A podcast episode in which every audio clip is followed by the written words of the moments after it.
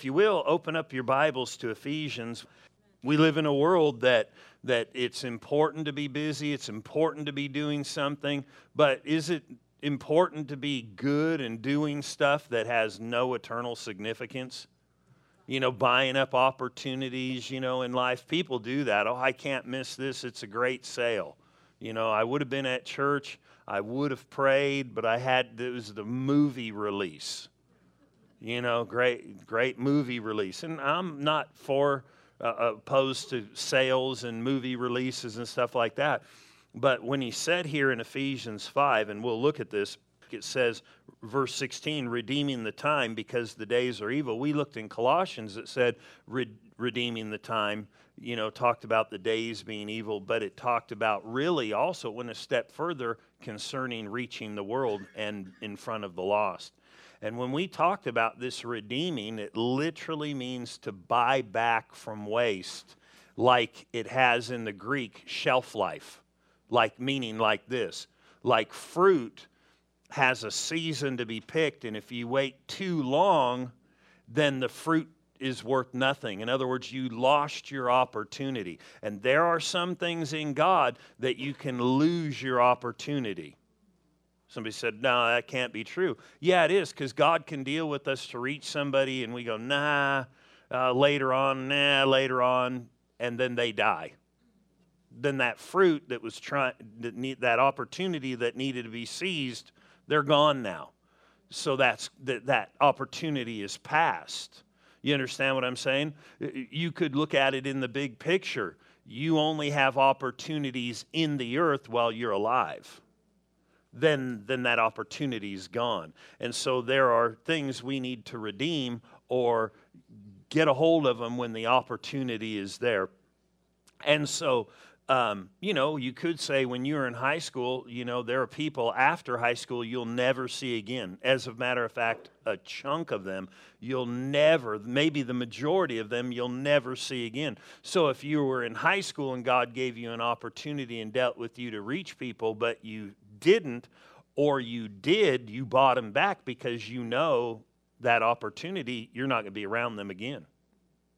How many people, you know, some of your, maybe your best friends will be friends forever, you know, see you over the summer, and you, that's been a long summer. You haven't even seen them.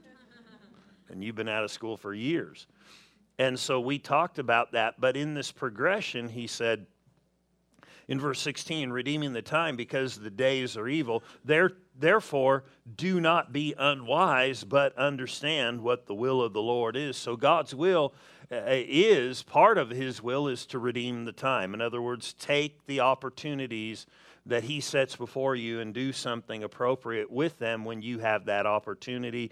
And then we can know God's will, but we're not going to stop there. Verse, verse 17, He said, Therefore, do not be unwise, but understand what the will of the Lord is. And, verse 18 starts with and. So this is something he wants for us. Now remember this this book right here was written to Christians, it was written to believers. The, Paul, this is a follow up letter that Paul has written to them. As a matter of fact, there is another letter written to the Ephesians that the Lord gave to the Apostle John that you can read about in the book of Revelation. God followed up on this church and followed up on these believers. And this is one of the two letters. And here he said this in verse 18 and do not be drunk with wine. And a lot of people have pounded that, and that's okay, don't get drunk. But that's not what we're going to talk about. You know, I tell people this a lot of the things in the world that the, that the people are pursuing after are just twists, bent realities that don't bring fulfillment. And if they knew the real side, they could get it and be fulfilled at the end of the day. Meaning this, he's, he didn't say just don't get drunk. He said there is an alternative that's better. What if you could have, you know, like one time I was witnessing to some people who were partying stuff. I said, What if you could have something that you could get so influenced greater than what you're experiencing by smoking pot and drinking beer and doing drugs? Tomorrow morning you wake up, you won't have cotton mouth, you won't have a headache, you won't feel horrible, your conscience won't burn you, you won't feel bad inside, but you'll wake up and you'll be going, whew, this is good. And they're like, that would be good. I said, I have that. Because when you do it God's way, there is something that can get you high, so to speak, get you filled, do something in your life, and you wake up the next morning. Have you ever noticed in God, if you don't violate your conscience, you wake up the next morning, you're not, ugh, what in the world? You with me? And His blood washes us and keeps us clean and guilt free. But right here, He gave the world what they were looking for, but you got to come into the kingdom to get this. We have something that we should not be ashamed of as believers, but many are embarrassed by this fact and, like, well, we'll just hide this in the corner. No, being filled with the Spirit, as he said here. Now, understand this. We pray for people, and that was God's power. That's the result of his power that sometimes people fall or what you sense in the atmosphere. That's God's power, his spirit working. And he wrote here to these people, and he said, Don't be drunk with wine, in which is dissipation, whatever that means. It means excess. But be filled with the Spirit or filled to overflowing. So he wrote to these believers and said, Hey guys, I want you to be filled with the Spirit. But what's interesting, this isn't the first time he ever ran into these people. As a matter of fact, Acts 19, turn there, and we'll look at the first time he ran into these guys. Because, you know, if you know Paul's life, the one who wrote the book of Ephesians, the one who God used to write that, he traveled a lot and ministered to people and won people to the Lord. And it seems as though as you read, he had some priorities in his reaching. In other words, the first thing he wanted was people, because he even said this, that God told him, I'm going to use you to turn people from the power of darkness to the power of God, from the devil's hand to God's power, from darkness to light. I'm going to use you to do that. Man, think about it. You know, we talk about people getting saved. What does that mean? Moving people out of the power of the devil under the power of God. Out from the kingdom of darkness. What is darkness? It's blindness. You can't see, you don't understand. To get people out of that kingdom and into the light. Well, what does light do? Well, the Bible said we're all that get saved are all children of the light. Man, that means you'll be able to see, you'll be able to understand. Darkness flees when we walk in the light. We're in a good place in God. He's paid for a lot for us. And so here, his first journey, he was, or his first time here, he said some, some things to these people at Ephesus. But what's interesting, his priority was after people got saved and had given their lives to the Lord, and it seems this way through the book of Acts, the next thing they wanted was to make sure people were filled with the Spirit. If you were saved, he wanted them filled.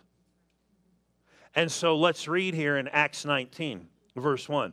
And it happened while Apollos was at Corinth that Paul, having passed through the upper regions, came to Ephesus. Now, what book were we reading? The book of Ephesians.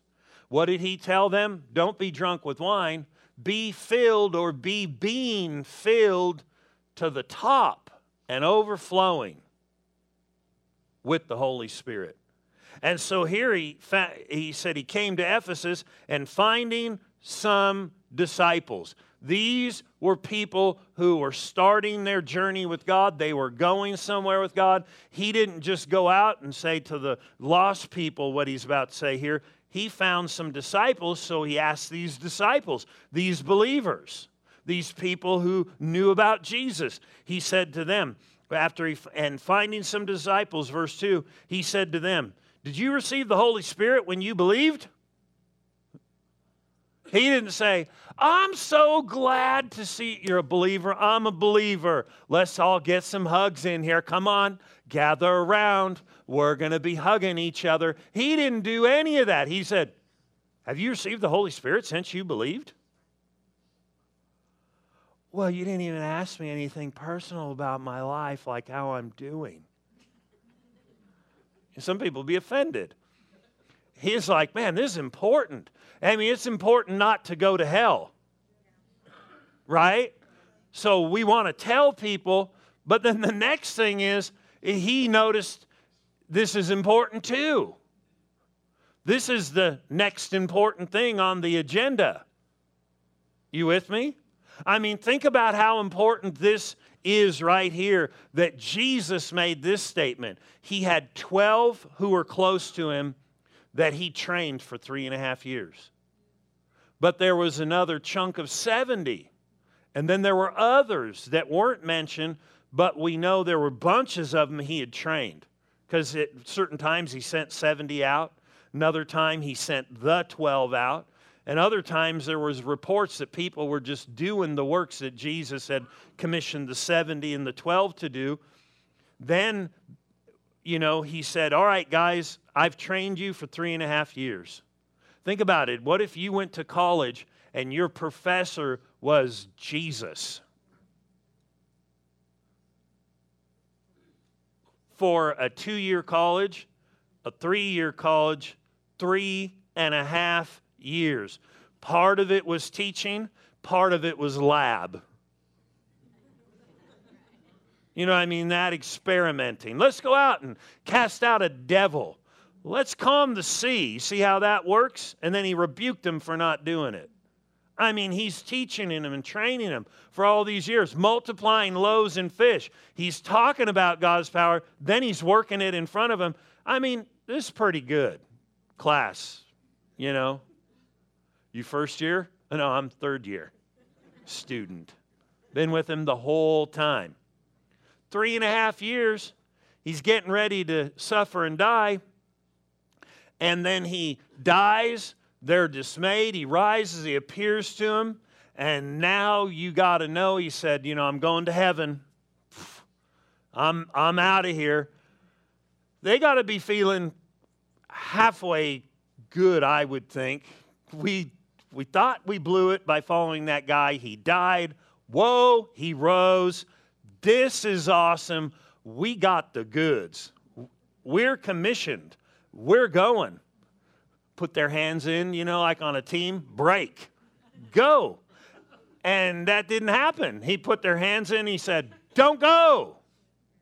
What? I, I mean, think about all that they saw. They've already seen him die. They saw him get nailed to a cross and then appear. And then one of the guys who was still not in the best place after three and a half years training said, Well, of Jesus, not me, him. So I just won't even believe unless I can see it, feel it, touch it. So Jesus got mad at him, slapped him twice. No. He said, All right, stick your hands in my he said oh no i believe he said no stick your hand finger in my hands then thrust your hand in my side come on that's what happened because he got pierced with a sword and he said now don't be faithless be believing this has all occurred and he said you're not ready yet you're not ready yet I'm not. Now people are like, I'm not either. No, no. There was one more thing they needed, and he said, You wait until you be endued with power from on high. He said, I'm going to heaven. He was going to pour out the Holy Spirit. They were going to be filled with the Spirit. So that's why I said, the first thing is people got to come to the Lord. After people come to the Lord, He wants all believers filled with the Spirit. In Acts 2, and we won't turn there, 38 on, he said to these people, Peter did when he was preaching about this experience they had just had of being filled to overflowing with the Spirit. He said, This promises to you, to your children, as many be afar off, as many as the Lord our God would call. In other words, just for all time and all generations. This ain't just for us, this is for every believer. and he said, This is it. If it was important for Jesus to have his disciples, his closest followers, ones he personally trained, filled with the Spirit on the first available opportunity they could be filled, that's important for us. Why would it be important for a believer to be filled with the Spirit and then maintain a spirit filled life? Because Jesus said, In my absence, I'm going to send the Holy Spirit. He's going to do what I did when I was here, but He's going to do it individually with each one of you and through each one of you. So you better get to know Him. If I don't understand that Holy Spirit and being filled with the Spirit, He takes the place of Jesus on the earth today. Jesus said that himself. That should be good enough for us. The one who demonstrated through Jesus was the Holy Spirit, and now he wants us to begin to be filled and get filled and then stay filled because in staying filled, you have to yield to the Holy Spirit by praying in the Spirit, by speaking things in the Spirit, you know, by praying in tongues, by praising God, and we'll look at some of that probably later. But he wanted them to initially get filled with the Spirit. So this was an emphasis. As a matter of fact, the first time in Acts 10 that the Gentiles, meaning non Jewish believers, heard the gospel and received the Lord, had an opportunity, they were all immediately filled with the Spirit. In, in Philip's ministry, when he went down to Samaria and preached Christ to them, he went down there and it said the whole city turned to the Lord. And do you know what happened as soon as the church, the elders in Jerusalem heard?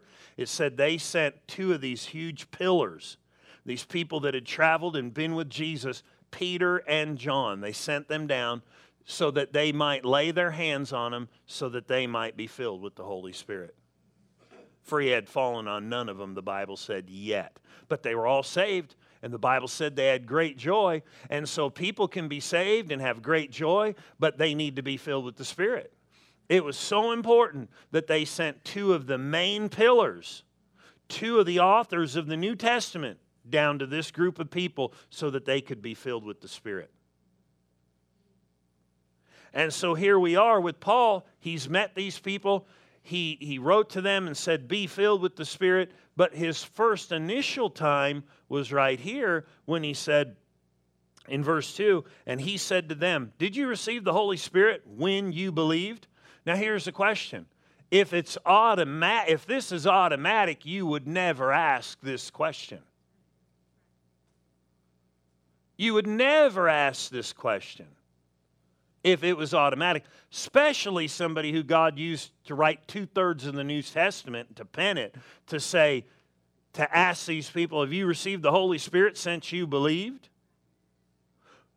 If it was automatic that you were filled with the Spirit when you got saved, then, then, the, then they would have never sent Peter and John down in the book of Acts in the eighth chapter after they heard the whole city had turned to the Lord and there was great joy in, in that city of Samaria after Philip had preached, they would have just said, Well, they've got all they can get.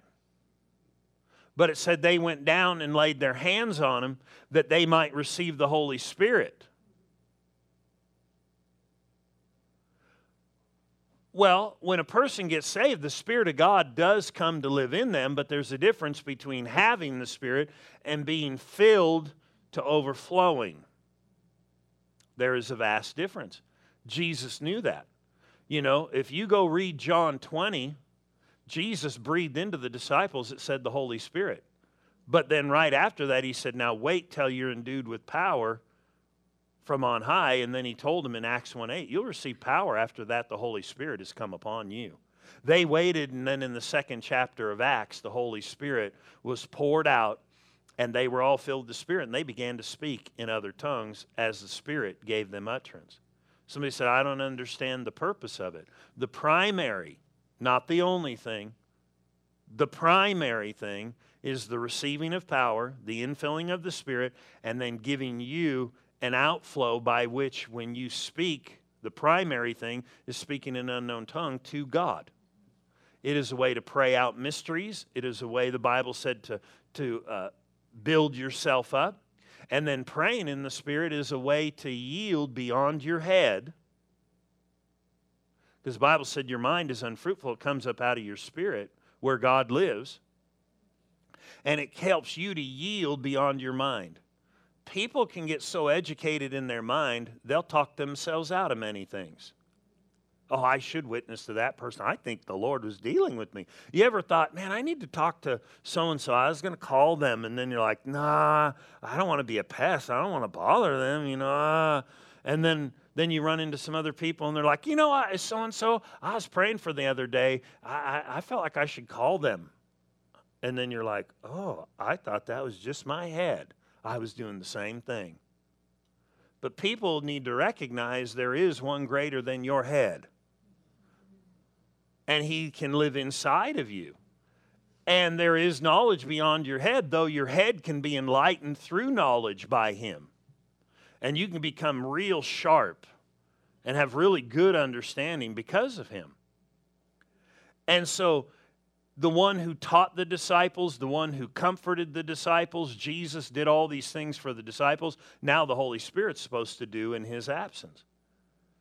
And so, here it says, and when he said to them, Did you receive the Holy Spirit since you believed? The question is, is it automatic when you get saved? No, not if these people are asking this.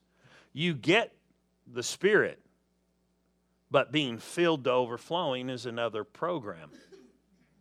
If it was important for Jesus to emphasize it, important in Peter's ministry to minister to people, and then the Gentiles when they came in, you know, Acts 8, then in Acts 10, same type of thing. And here we see it in Acts 19 and you understand, this is just a small little swatch out of the life of the early church.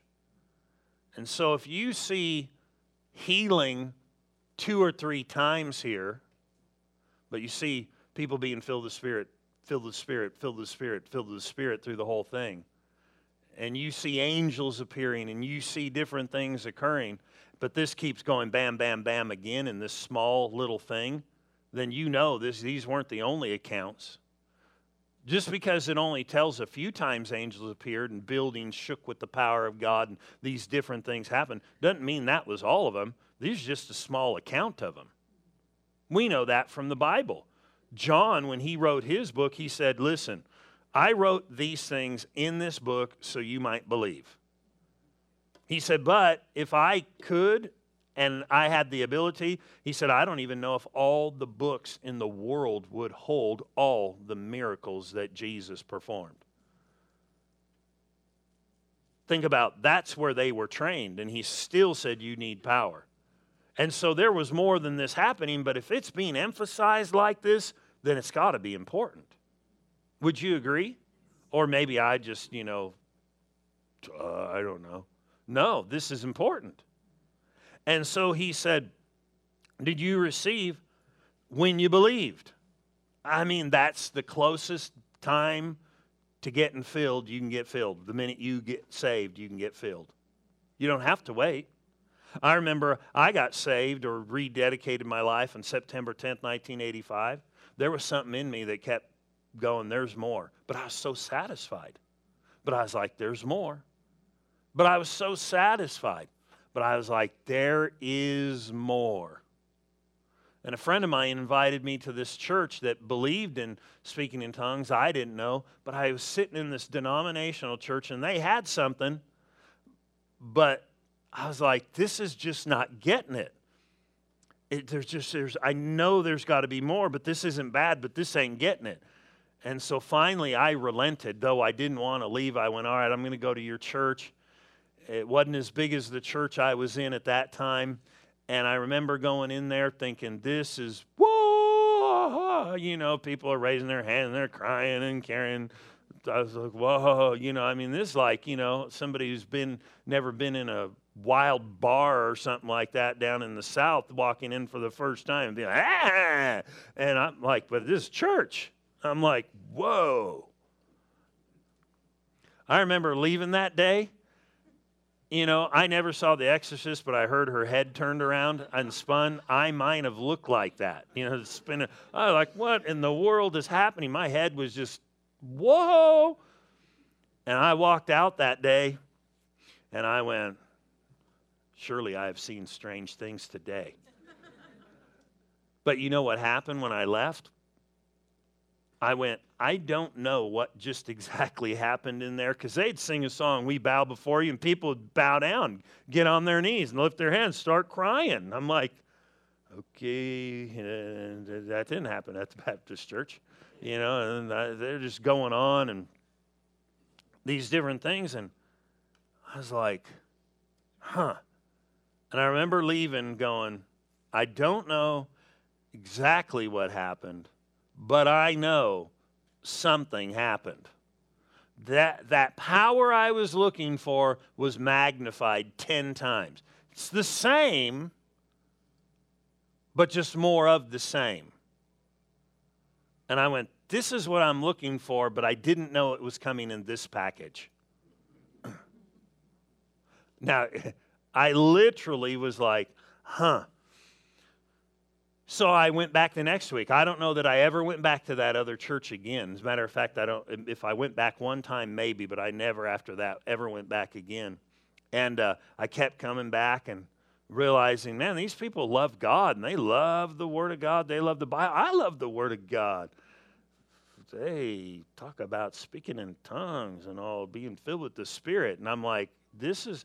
I remember when the friend of mine's like, "You got to get filled with the Spirit." I'm like, "Yeah, I'm I'm I'm open for this." Now it's been a few weeks at that one church, and now I'm there for two or three weeks.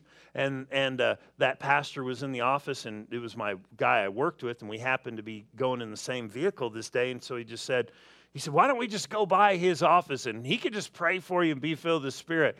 And I was kind of in a cloud anyway with my whole life. It was just happening all so fast. You know, you ever done a bunch of stuff and then all of a sudden you get down the road and you're like, what did I just, I just did all that.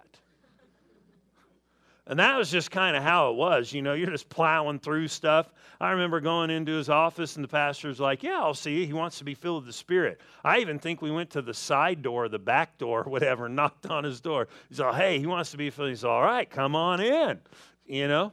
So we sit down in there and he starts talking to me about this. I don't know exactly what in the world he said. I just remember him praying for me and being filled with the Spirit. And I just remember he said, Now, now don't let this be the last time you can pray this way in tongues. Because, you know, I started praying in tongues. He said, You can pray this way anytime. So start practicing. So I'm like, Okay, all right. Now I ain't doing this in front of people. I recognize that would not be intelligent. So I remember we left and we drove down the street and we'd gone about two miles and we were getting ready to get on the freeway. I thought, okay, uh, I'll do that again. He said, just start practicing this, you know, throughout the day. So under my breath, I just started praying in tongues again. And at first, it was a little sketchy, you know. I felt like because you know your head's like this is new, and then it just started flowing. I was like, hey, hey, here we go. Uh, stop, start, stop, start, you know, testing the brakes. I can do this. And I'm thinking, hey, all right, power. And I'm like, this is that power that I was experiencing. This is the Holy Spirit. And that was the beginning. And so Paul knew this was super important, and there are people out there who are hungry. You with me? So notice this. We're going to get past verse 2, guarantee. Serious. And he said to them, Did you receive the Holy Spirit when you believed? So they said, We have not so much as heard whether there is a Holy Spirit. Wow. They hadn't even heard. They heard about Jesus. But notice verse 3. And he said to them, Now this is like a curious factor. He said, and he said to them, Into what then were you baptized? In other words, how in the world did you get baptized and not hear about the Holy Spirit? That's a good question. Because if you baptize in the name of the Father and the Son and the then you would have heard about the Holy Spirit. Wouldn't you? Because if you've never heard and none of them heard, I mean, by chance they baptized in the name of the Father, Son, and Holy Spirit, and there was a group of them. Maybe one of them didn't hear, but the rest would have, because you could say in the name of the Father and the Son, and you dunk them, and right when they're underwater, you say, Holy Spirit, and you pull them back up. They didn't hear. We only heard of the Father and the Son. But the others on the banks would have heard at least and said, Oh, what's this Holy Spirit business? At least they would have said, they could have said, Well, we heard about him when we were getting baptized. I mean, I didn't personally. They told me when I went underwater, he said Holy Spirit. But when I was watching other people, when they went under, he said Holy Spirit. So I assumed. And so, but that's all we know. But that's not what they said. He said, We haven't even heard. He said, What were you baptized? And they said in verse 3, and they said to them, Into, uh, into what then were you baptized? So they said, Into John's baptism. Now, John, they were still baptizing people in an old baptism that was obsolete now. Because John's baptism was a baptism waiting for the coming of Jesus. That baptism, we don't baptize that way anymore. Now, we still baptize in water, but we baptize not on the commission the way he did it. We do it the way that the Lord commanded. And so, and he said to them, uh, verse 4 Then Paul said to them, or said, John indeed baptized with the baptism of repentance, saying to the people that they should believe on him who would come after him. That is, on the Christ. In other words, he was baptizing and he said, Repent, get ready. Jesus, well, they didn't know him as Jesus, they just knew him as the Christ, is Savior of the world, is coming. Get ready. It's quick. It's almost upon you. Get ready. It's almost upon you. Prepare yourself. Straighten up your life. The Savior of the world is coming. Get ready. And he's baptizing people in water. And he said, When he comes, you must believe on him. When he comes, you must believe on him. That's what he was saying. This is the baptism. There's about to be a change of order. There's about to be a change of how we do things. And so I'm going to get you ready for what's on the horizon. And what is on the horizon is the Savior is coming. So what you need to do is change, get ready, and when He comes, believe. Well, He's already come. They've already believed. They're still baptizing that way. That's done. It's gone. He's already here. Now you just believe. You hear the good news. And so it says, when they heard this, they were baptized in the name of the Lord Jesus. And notice this, and when, or in the authority of the name, and when Paul had laid his hands on them. And when Paul had laid his hands upon them, the Holy Spirit came upon them, and they spoke with tongues and prophesied. Who spoke? They did. Who laid hands on? Paul did. The Holy Spirit filled them. They spoke. They let this flow. They did the speaking, not the Holy Spirit. He gave the utterance, He did the infilling. But what's interesting is they, all of a sudden, there was a, they prophesied too. These other gifts of the Spirit started operating because they're all connected. It is the doorway into the supernatural. Turn back to Ephesians 5.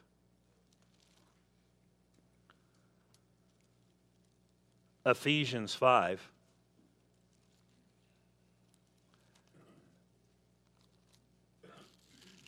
And so here he said this he's already met these people. Now they're filled. They've been filled. We know they were filled, right? We saw it. So, writing to these people, he makes this statement in verse 17 Therefore, do not be unwise, but understand what the will of the Lord is, and do not be drunk with wine don't get overly filled with anything food, TV, anything. Don't get overly filled with too, uh, too much of anything. That would be called an idol. He said, but he didn't just leave him. He said, but there is an alternative. Be filled to overflowing with the Spirit. So these people we know had been filled, and he wanted them to stay filled. Somebody said, Did the Holy Spirit leak out? Nope. He's in you just as much as He was in His power from the day you got filled, if you were filled. If you haven't been filled, you can be filled. It's not a hard thing. You don't have to beg. Nowhere in the New Testament did they beg. Oh, God. Oh, God. This, is gonna, this one's going to be a tough one. Oh, there's a tough one right here, Lord. This is a toughie. No, there aren't any tough ones like that with God. He can fill them all just same. He'll, his power just go right in you. You just got to speak. You could ask and he'd fill you if you're saved, and then you just begin to act and speak, and he'll give you the utterance. But why did he tell these people to be filled after they were filled? It's not a typo. If I have an oil field and I've got oil under the ground, that oil doesn't do me a ton of good until it's flowing out of the ground, right? I can tell people I'm rich. But how rich really am I? I mean, I could be going into debt all the time, just going into debt and going into debt, getting worse off in debt, getting more under the load of life. And I could say I'm rich. I'm rich.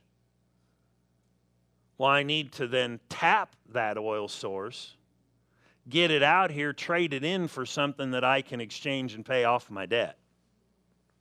Right? I need to get that flow flowing. Would you agree? Beverly Hillbillies were rich. They didn't even know it.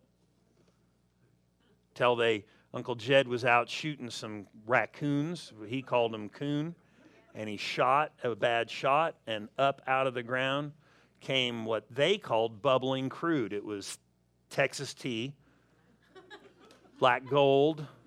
We would call it oil, right? Somebody's like, I don't even know what in the world he's talking about. This is not funny. It's an introduction to an old show where these hillbillies were on land with major, major resources they were not tapping. It was there he said, You need to tap this. If you're going to live this life in power, you have to stay tapped. You can't just say, I was filled with the Holy Spirit 25 years ago, or two years ago, or 10 years ago, but not do the things to keep that flow. Because remember, he said, Out of you would flow rivers of living water. Thus, he spoke of the Holy Spirit. But if those rivers are not flowing, then guess what? The ground's drying. I'm not saturated. The atmosphere is not saturated. I'm not practicing yielding to him. I'm learning just to just to operate out of my mind. And the Bible said, trust in the Lord with all your heart and lean not unto your own understanding.